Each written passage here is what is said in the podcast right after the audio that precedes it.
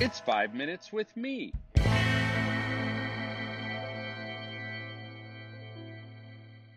Hey, friends. Time for a little uh, five minutes with Marko. It's the sexy time topic. Let's talk about sex, babe. I I just want to apologize right now that you had to sing me right, hear me sing right there, and uh, I want to give you a forewarning that in about mm, 45 more seconds, I'm going to sing again.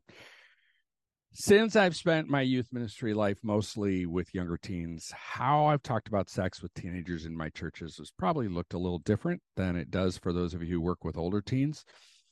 For example, knowing that talking about sex with young teens instantly leads to panic or snickering or both, I wanted a way to both normalize the topic and remove the tension. So I developed the sex song. And anytime we were going to talk about sex, which we did at least once a year for a couple weeks, we started by singing this song together, like with a guitar, sing along style. And I will now awkwardly sing it for you. Sex, sex, God gave us sex, sex, sex, God gave us sex, and He made it for two specific purposes making babies, they would all shout out, and showing love and affection to your spouse. Sex, sex, God gave us sex, honestly, the song was a winner. I know you're all applauding right now, even in the quietness of your office.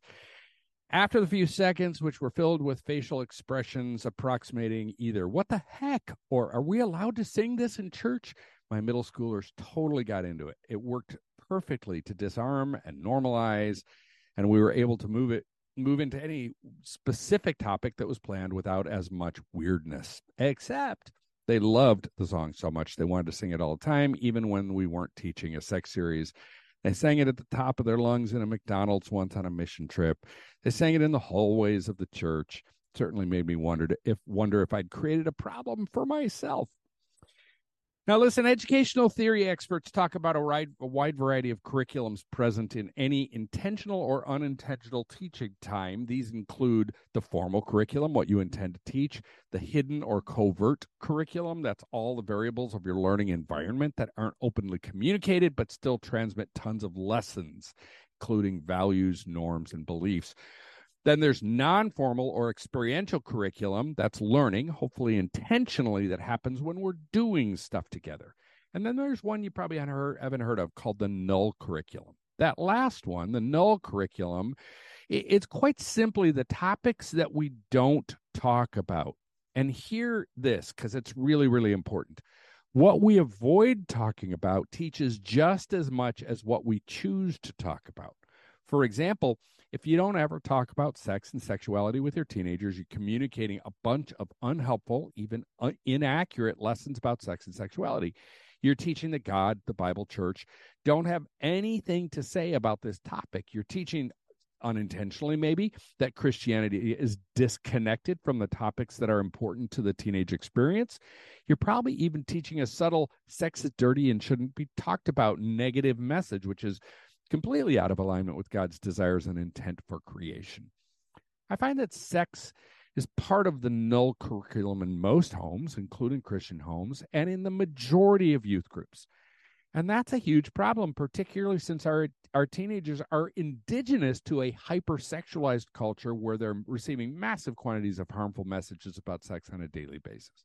In short, we have to talk about this a number of years ago, I was helping an author develop a youth ministry resource on the topic of sex, and he said something that has really st- stuck with me. He said most youth workers talk about sex as if it's everything or as if as if it's nothing.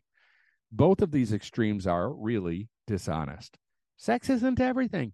When I hear people say that teenagers are a walking ball of hormones, I get uncomfortable. In one sense, this is close to accurate developmentally, since teenagers are being enormously, enormously impacted by the God given hormones that are bringing unprecedented changes to their bodies, minds, emotions, relationships, and faith. But when people make proclamations like that, they're usually implying that teenagers think about nothing except sex 24 7, 365. And it just isn't true. There's at least a little bit of video games or nail polish color in there.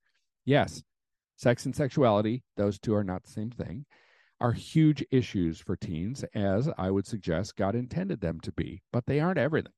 To say or imply that they are would be misleading. But sex sure isn't nothing. Apologies for the double negative there. While we shouldn't obsess over it, we should be committed to making it one of our top five or 10 topics that we talk about with teenagers. I hope you'll spend some time wrestling with how you can step it up in this area so that teenagers will be helped in this wonderful and amazing and terrifying and potentially damaging areas of the area of their lives.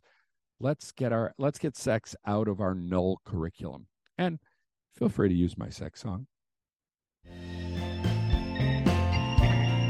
The Youth Cartel Podcast Network.